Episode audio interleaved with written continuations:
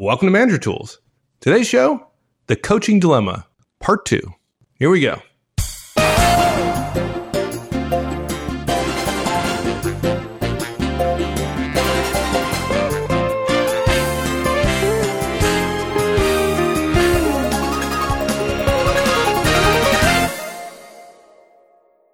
And we're not done. There's more, right? And I know this is hard for people. It's like, okay, we've got to understand these things. I'll tell you what manager said, and, and this was this was not mentioned in the recent conference I've alluded to, but it was about a year ago. Somebody said, Mark, that's not fair. And folks, I, I'm going to say this. I've alluded to it before. Probably get some mail, and that's okay. We respect that. Uh, the idea of fairness is a false standard for this situation. Fairness is often brought up. It's, it's only fair to spend some extra time with Delta. And by the way, I, we want you to spend time with Delta, and we'll come to that. But the idea that you're going to spend extra time with Delta because he's failing is a false application of fairness. Now, look, folks, we love fairness. Mike and I love fairness. We agree with fairness as a general societal idea.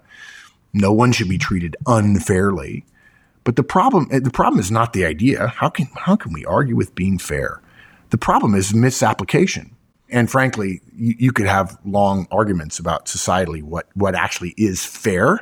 That ends up being in the political arena. And, and whenever I hear a politician say, well, it's just fair, they're not willing to reason out their logic, reason out their argument. They just want, they want to align themselves with a universally respected moral idea, which is fairness.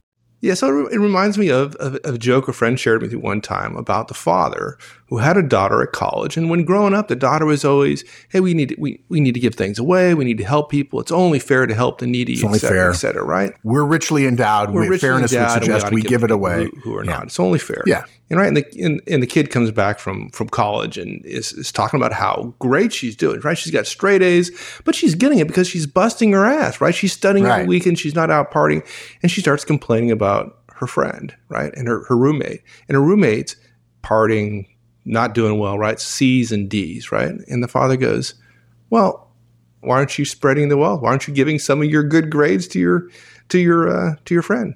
She goes, Well, that wouldn't be fair. I'm busting my ass. Well, yeah. that's exactly how the high eh, the, the, the the alphas are thinking about the time you spend with the deltas.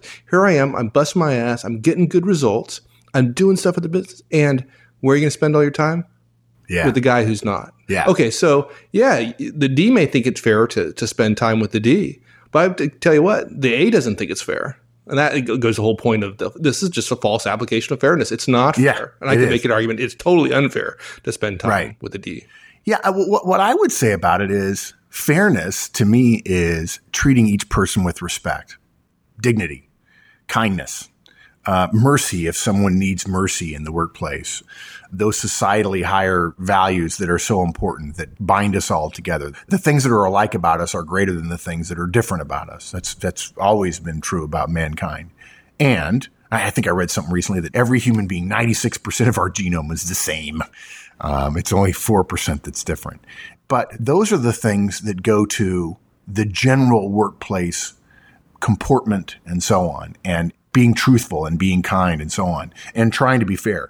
But individual decisions about resource application, it's very hard to attempt to apply fairness without creating metrics and so on. And then you get into arguments about fairness as opposed to profitability and all those kind of things. But look, usually folks, fairness is the object of rules we create. To make a game fair, we create rules to govern it. But the idea of fairness in management would suggest rules to cause managers to treat everyone the same. But look, one of the things that I feel very strongly about here at Manager Tools is a fundamental guiding principle is that everybody's different. This is a world of diversity. We believe in behavioral diversity. We believe in gender diversity and ethnic diversity. Diversity makes, makes for better outcomes. Okay. How does it make sense in a world full of diversity to treat everybody the same? Why manage a sharp high performer the same as a low performing non team player? Imagine him. I'm going to make it worse. Delta is not only a low performer, he's a pain in the butt to work with and people don't like him. Would we be okay with managing everybody the same and therefore ending up with alpha gradually trending toward the middle and, and maybe delta trending toward the middle as well? By that thinking, wouldn't we therefore want to have no high margin products?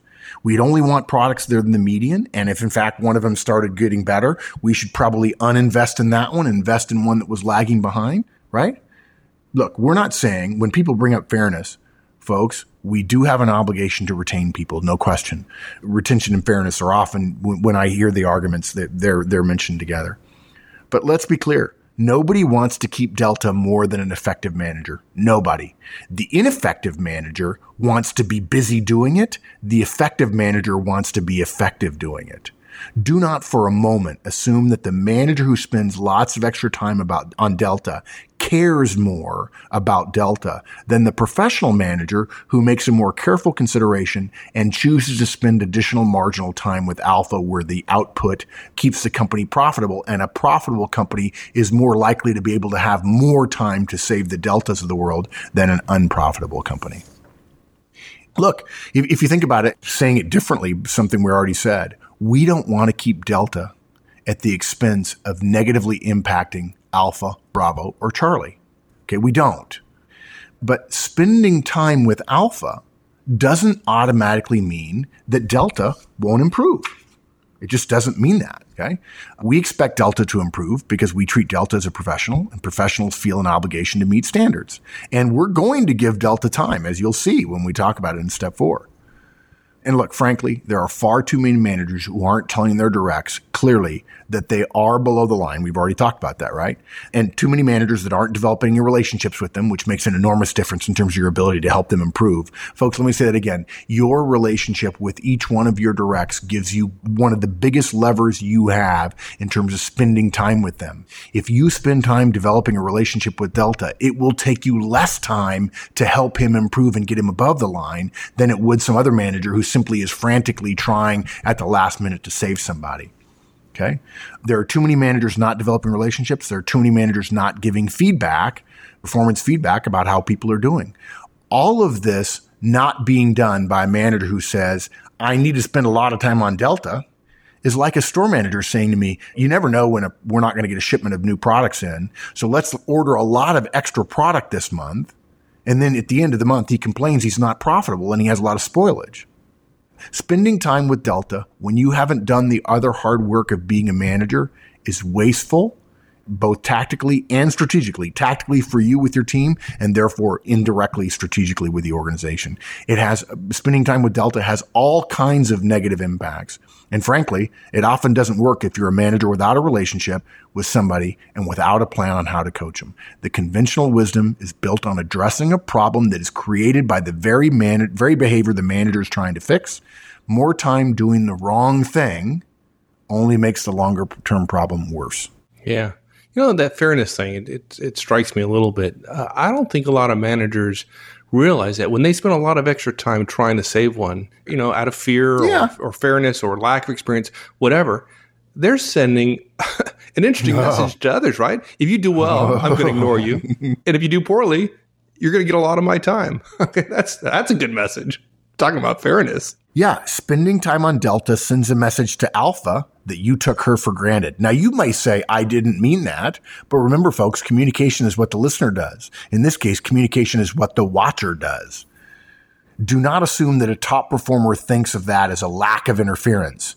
They see it as you spending time on the squeaky wheel and they see you not seeing all the things they're doing and not getting credit for them. And I'm not saying they're needy. I'm saying they expect for their performance to be noted, good or bad. You're spending a lot of time noting D performance. Why aren't you noticing Alpha's performance? You can't if you don't have a relationship. You can't if you're spending an inordinate amount of time on Delta. And by the way, let's make it even worse. A lot of studies show this. Bravo and Charlie notice too. We promise they're grumbling about it underneath their breath, and grumbling lowers performance.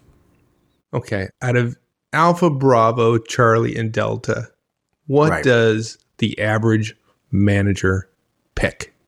And why? Well, look, if we when we ask at conferences, you get a, you get a wide range, but the two big the two big vote getters are Alpha and Delta. Yep. And the average manager in our experience chooses Delta. They choose to say, if I've got free time, you know, I'm going to give it to Delta because I'm worried, because I'm afraid, because I'm fearful that if he doesn't make it, I will be the one left holding the bag. They don't actually say it that way, but that's that's where the fear comes from. Yeah, exactly. It's fear, right? Yeah. That's that's it. It's out of fear they pick Delta. Yeah. Not because of some calculation in terms of what's the best place to spend their marginal time. It's because Right. of fear, the fear of failure. Yeah, and and look, folks, we understand what it's like to have HR not ask you about your top performer and how you helped your top performer grow into who he or she is today. And we know how it feels to have HR not ask what they can do to help you develop more of them. I mean, in all my years, I've never had an HR person saying, I'm paying attention. I'm really creating relationship with this one manager. He produces top performers and I want to know what it is he does. In fact, I was just writing in a, in a things I think I think, uh, note to all of our subscribers, all, all, all the people who are individual licensees get a weekly note from me about stuff I'm thinking that may not make it into a cast, but is of interest to me. And I read an article in, in Fortune recently. Um, Ann Rhoades, the former chief people officer of, of JetBlue and Southwest Airlines, who now has her own consulting firm. I think it's called People Ink. And she was asked, give us an example of something you've done. She said, well, we went in and studied a particular hospital client and we paid attention to who the best people were at some jobs. And we drilled down into what it was that made them good at their jobs. And then we hired for those behaviors and retention or turnover went from high double digits down into single digits. Well, hmm. okay, that's focusing on what's good, not trying to eliminate what's bad, not saying where are our mistakes and let's let's avoid those.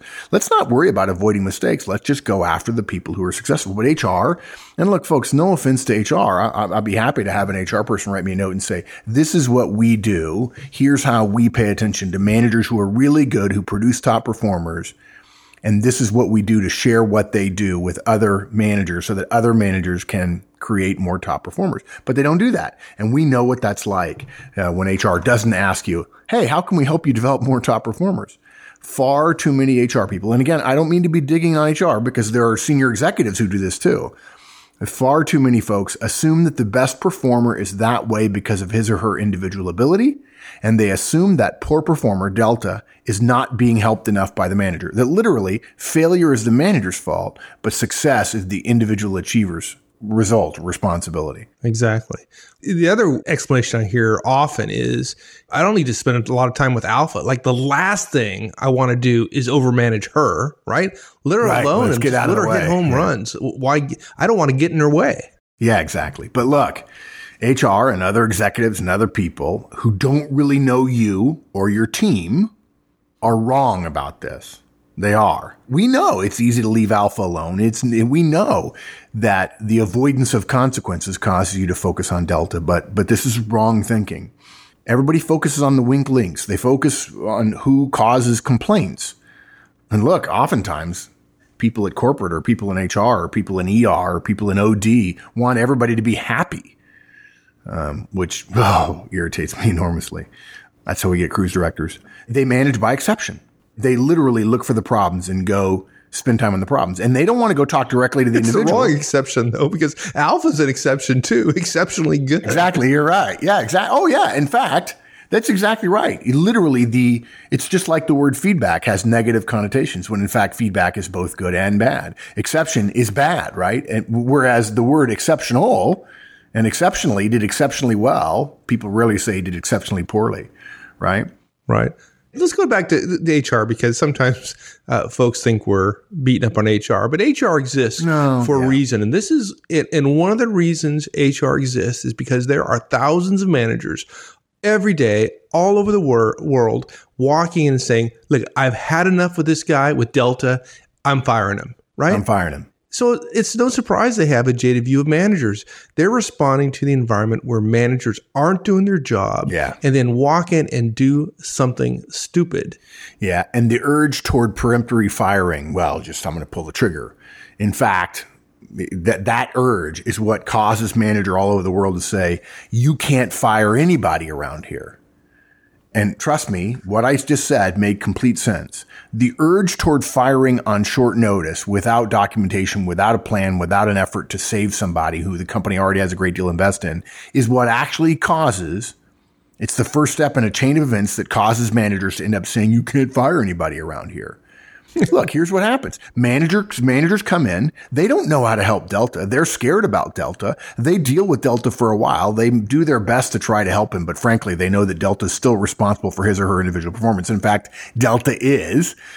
Of course, the manager is too, but the ma- the manager would say, "Well, Delta's responsible. He's an adult. He's responsible for himself. He's not doing the job." And I've been telling him he's not doing the job. And of course, Anytime a manager makes a broad statement like that, I've been telling him he's not doing the job. Well, what specifically did you say? When did you say it? How often did you say it? And what examples did you use? Well, you know, I've just been telling him he's not been doing well.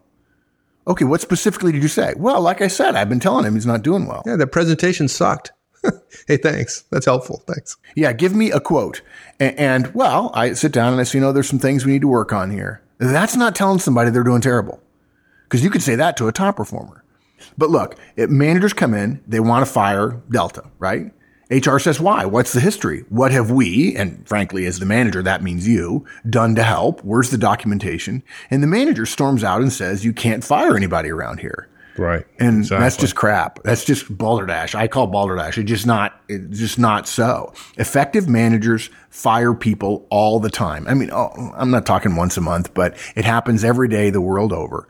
HR helps them do it. Why? How? Because effective managers have spent time trying to help Delta marginally. Okay.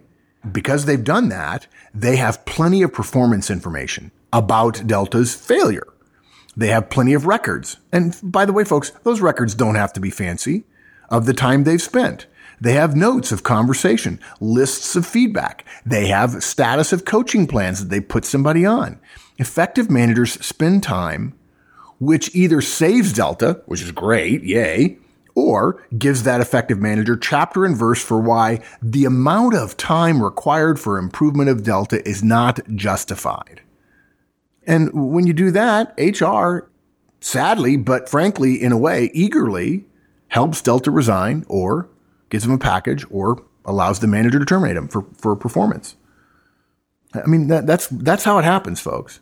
And HR is doing the organization a service by saying, where's your stuff? You don't got it.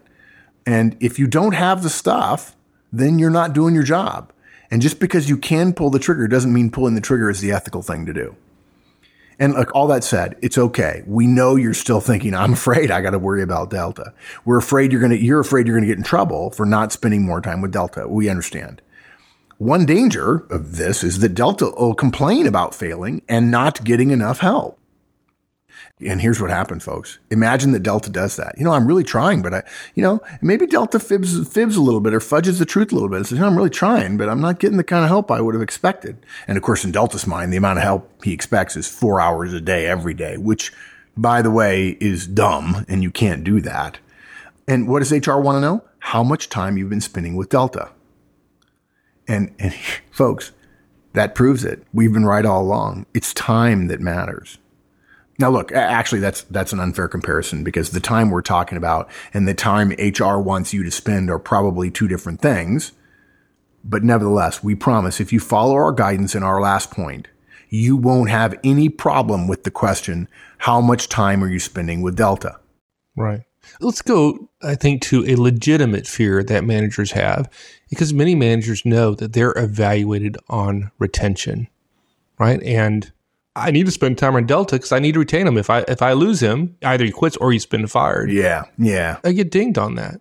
Yeah, and look, we start every conference, every effective manager conference with uh, some basic background about how the Trinity was derived, and we teach something that frankly gets a lot of people scribbling early on. Maybe it's just first thing in the morning, and so they're paying attention. you know, they haven't had an earthquake yet, like we did in New Jersey, but but it would be it's simple. You say there are two things managers are responsible for: results whatever the organization uh, expects you to achieve and retention, keeping the people that you have. And I, uh, we always get a question about, oh, well, you only mean retention of good people. I say, no, right now, all we're going to do is say retention. The problem is the idea that oh, well, I'm going to be ret- evaluated on retention, so therefore I can't lose delta. That's a false god to be idolizing. Yeah, folks, you're totally, you are responsible for training folks, but only within the context of your limited resources, the primary one being time. going back to our aside earlier about HR and firing, you surely aren't expected to retain everyone if HR is going to help you fire someone. Right? If they'll allow that to happen, then clearly they'll tolerate some amount of non-retention if in fact you can justify it. The issue is the average manager doesn't know how to help Delta. That's the real rub of this whole problem. You have to retain Delta, but you can't retain Delta if he doesn't improve, and you don't know how to help him improve, so you panic. And maybe to some degree, a little bit justified. Geez, why did they give me this responsibility and then not teach me how to do it? Well, that's why Manager Tools is here. So frankly, what a lot of us do is we overcorrect. We spend lots of time, and unfortunately, it's really inefficient time with Delta. And again, we understand why you do it. It is wrong. You probably didn't know that, and that's okay. And this cast is about getting you on the path of doing the right thing and spending time with Delta, but spending more of your marginal time with Alpha because that's where your performance comes from. Right. Okay. So we're not going to spend our marginal time with Delta we're going to spend it with Alpha, your A player. Absolutely. The right answer to the manager tools coaching dilemma is to spend time marginally with your A player, Alpha in this case. She's where you spend your extra time. Now, the key word, marginal and extra, we're going to come back to that. The most effective managers that we know organize for and spend time based upon their strengths and their team's strengths that means investing more time in top performers than in your marginal or poor performers. At the end of a large enough sample, you will have spent, the effective manager will have spent more time with alpha, alpha than he spent with delta. If you have a choice to spend an extra half hour with someone each week, you spend it with alpha. Did you say what you meant to say? What did I say? If you have a choice to spend an extra half hour with somebody each week, you spend it with alpha. Is that what you think I said? Yeah, spend more time with your top performers than your weaker performers. Yeah, that's right. Look, think about it, folks. That's what you want your CEO to do, right? He would be spending time not with your marginal or smaller customers, but rather with your biggest customers. And folks, don't please let's not do the whole customer thing with directs or customers and so on. That doesn't work. If you doubt it, yeah, I've never us. heard that before, but oh yeah, yeah, oh sure you have. Managers say, "Oh, I'm serving my directs, and so they're my customers. They're the consumers of my managerial proud. Okay. okay. No, uh, yeah. Yeah. And then said, look, there, are, there are books that have been written to say everybody internally in your company is a customer of yours, which is just so not helpful because it implies an equality that just doesn't exist. But anyway, if you doubt this, trust us. This is what the best CEOs do. They spend a lot of time with customers. They spend the most time with their biggest customers. Think about it this way. What's a 1% improvement in your biggest customer's business with your firm worth to your firm? Versus a 1% improvement of a small customer's business. Right. Assuming that you can do that and time is relatively equal, then by definition, you would spend more time where you could get more results. And all this stuff fits together. And the key to, that makes it fit, the thing that maybe many of you are struggling uh, after listening to us talk for years about one on ones and spending time developing relationships. Remember, we said marginally. The concept at work here that changes everything is that word marginally. Folks, we're not saying, we're not saying don't spend time with Delta. You have to spend time with Delta. You do. We recommend you have a one-on-one with Delta. We recommend if you're coaching Delta and we recommend you do that you, if it goes to a 45 minute one-on-one because you really want to, fine, do so. But the issue is, is that so many of you are listening are saying, oh, marginally time with alpha, then what, I don't spend any time with delta. Our guidance is only problematic for the vast majority of you who are listening, who don't do one-on-ones, who don't spend any focus and effective time with their directs individually. Okay. So we're saying that the manager tools manager, the manager tools certified manager says, I'm already spending time with each of my directs each week, which by the way, in the land of the blind, the one-eyed man is king. It only takes a half an hour a week to really start developing a relationship over a period of time. You can't rush it and you can't fake it. Hey, by the way, folks, you can't complain to us that you don't have enough time to no. do one on ones with your folks and, and, then ding us for suggesting that you don't spend marginal time with your deltas. That, that, okay. I never even thought of it that way. That's right. Oh, they're going to, box us in. Us. Yeah. So look, you've got to spend time with everybody. And if you're spending a half an hour a week I think I'm probably uh, stealing from later in the cast, but I'm going to be really blunt here, folks.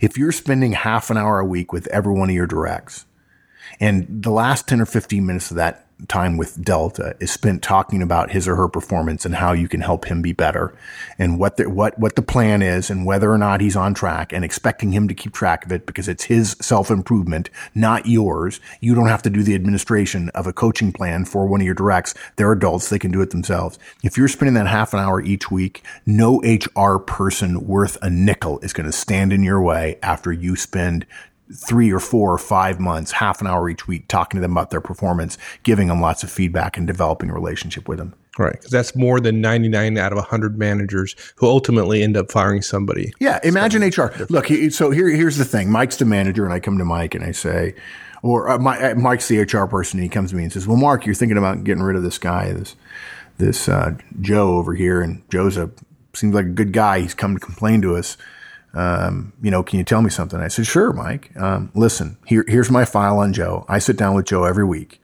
We meet for a half an hour. He gets 15 minutes, even 20 minutes if he wants it. In the last 10 to 15 minutes, I talk about where I think his performance is and what I think he needs to do better. Every once in a while, we have a chat uh, that goes a little long, but generally the fundamental focus for Joe, because Joe's my delta and Joe's a low performer, my focus is on getting his performance better. Here are my notes. Did you say every week? Every every week. We I've not missed in six months. Really? Every week, half an hour. I sit down with him privately. The phone doesn't. The phone rings and the email comes in, but I don't answer him. You can ask Joe. You can ask. You can ask Robin, my my A my A player, my alpha. She'll tell you every week like clockwork. And it's, it's and it's on your it's on your calendar. You you can prove you can to me go you're look doing at my this. calendar right now. Yeah, you, look, you don't even have to look at my calendar. Here's the one-on-one forms that I spent with Joe. And here, if you'll see on the right-hand side on the form, it says notes I took about his performance and so on. On the left-hand side is the coaching we're doing on his issues of not meeting his quality numbers. I mean, he's got the quantity numbers, but his quality numbers are terrible. And uh, he says he's doing his checks, but but clearly he's doing them wrong. I've I've sent him some training. I've met with him. I've gone from normally with month. I, everybody else gets a monthly report. Joe, I have somebody in accounting, in uh, operations accounting, who is giving me taking time. I, you know, yeah, it costs me a case of beer every month, and I get a weekly report on Joe please don't tell anybody that because then everybody's going to want weekly reporting, even though most managers wouldn't know what to do with it anyway.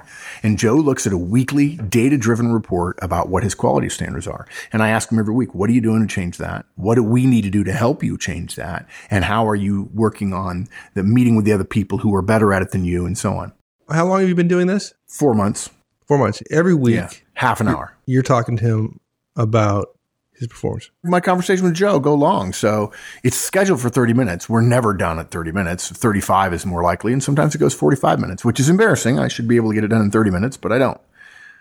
And frankly, I will not, Mike, I'm telling you right now, I will not hang my head if God forbid I can't turn Joe around. I mean, I'll hang my head if I if I have to let him go, but I'm not going to I'm not going to be embarrassed when people like you or my boss's boss come down and say, "What are we doing about Joe?"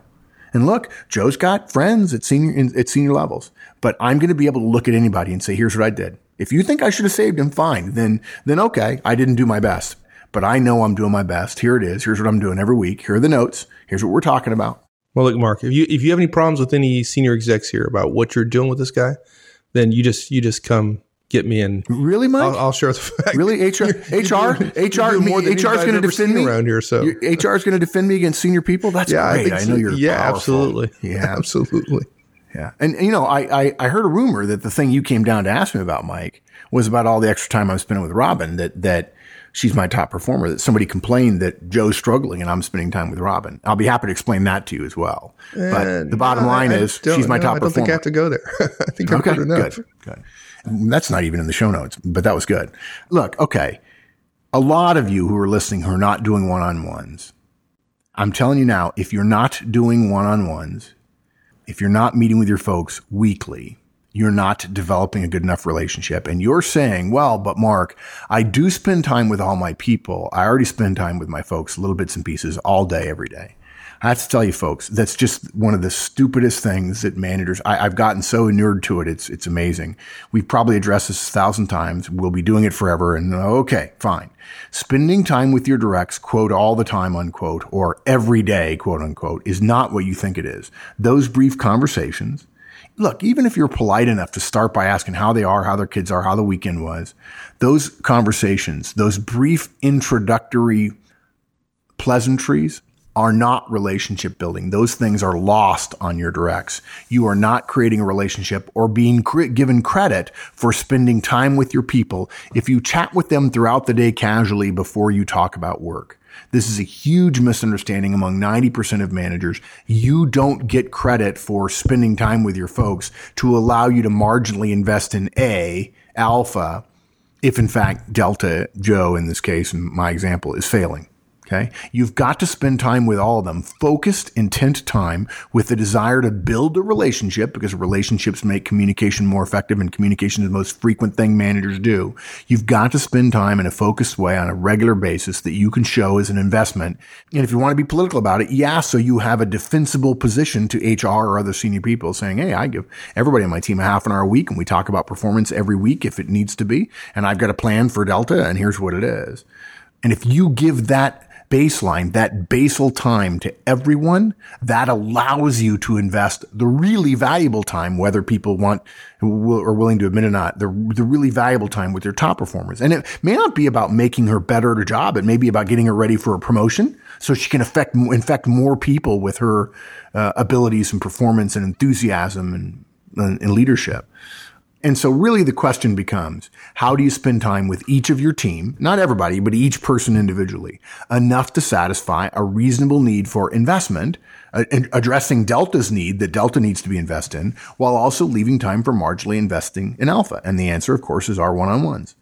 We're not going to talk about one-on-ones in detail here. We've got what 20 or 30 casts about one-on-ones. If you're not doing one-on-ones now, folks, I'm going to say it again. The most important thing you'll ever learn from Mark, Mark Horstman and Mike Auzenne at Manager Tools is do one-on-ones every week. And Mike, we're the best people in the world to learn from because we're not naturally people persons, but we know what works. And the single biggest lever you have with all of your folks improving each of their individual performances is developing a more involved, more professional, more direct relationship with each one of them.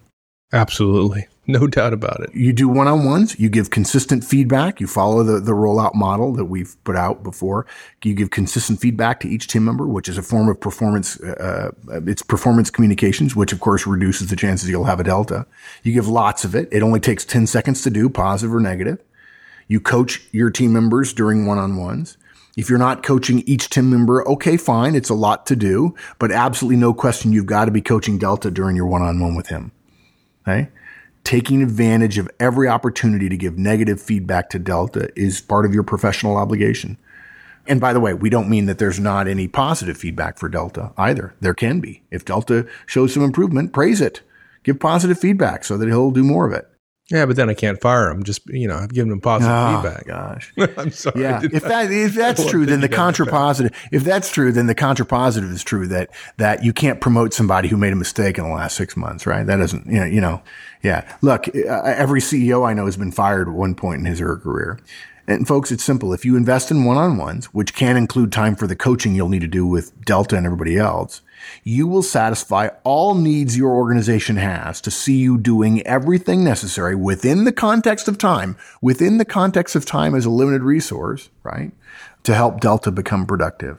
This leaves you free to invest yet still more time beyond your one-on-ones in alpha. And that's why alpha is the answer to how you spend your marginal time. And that's with your top performer. I was wondering, is a half an hour each week, is it enough for Delta? Should I be spending half an hour with everybody but Delta and maybe an hour? Is a half an hour enough with Delta? Yeah, it's enough. It's absolutely enough. It's and by the way, we're not suggesting a half an hour in order to get HR off of our backs. No, no, no. But I'm doing one on ones with I'm, I'm doing one on ones. I have five people. I'm spending half an hour with each of them. But maybe Delta, I should be spending an hour one on one. That's my question. Half an hour is absolutely enough. Would I fault anybody for spending an hour? No, absolutely not. The problem is if you spend an hour with Delta and you don't invest any more time in Alpha, that's the wrong move. Right.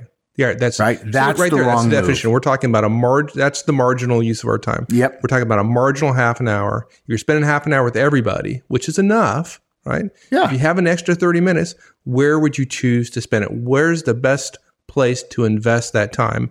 And it's not with Delta, right? Yeah, and if you don't have a plan to do it and you spend a great deal of time wasted with Delta, you end up not saving Delta and you end up not having time with Alpha, let alone Bravo and Charlie. Right. And then even if you do save Delta, you lose more performance than you gain by essentially taking your eye off of where the performance really comes from, which is no offense to Delta, it's from Alpha. Right. The opportunity cost of not spending Yes. time with Alpha is greater than the benefit you'll probably get with Delta with that 30 minutes. Yeah. Exactly. Yeah. So we shared a scenario Alpha, Bravo, Charlie, and Delta. The answer is Alpha. The conventional wisdom is completely wrong for all kinds of reasons. The average manager, we understand, chooses Delta based on fear, but it's the wrong answer. And what we recommend is spending time with everybody and then marginally spending more time with your top performers. Most managers, folks, react with fear. Fear of the consequences, including to their reputation, frankly. Fear of the consequences of a direct performing below standards. We respect that. You overreact. You're not strategic with your time. You're not tactically efficient with your planning. HR, frankly, gets a bad rap for defending the company against those managers who get frustrated and then suddenly want to fire Delta. So folks, don't choose based on fear. Build from strength. Invest reasonably in all of your team, including Delta, who is a human soul and deserves your time as well. And when you have some extra time, invest in your best performing asset like your CEO does, which in this case is Ms. Alpha. Good. All right, my friend. Thanks. Thanks, partner. All right. Bye. Thanks, everyone. That's it. Hope you enjoyed it. We'll see you all next week. Meantime, have a great one. So long.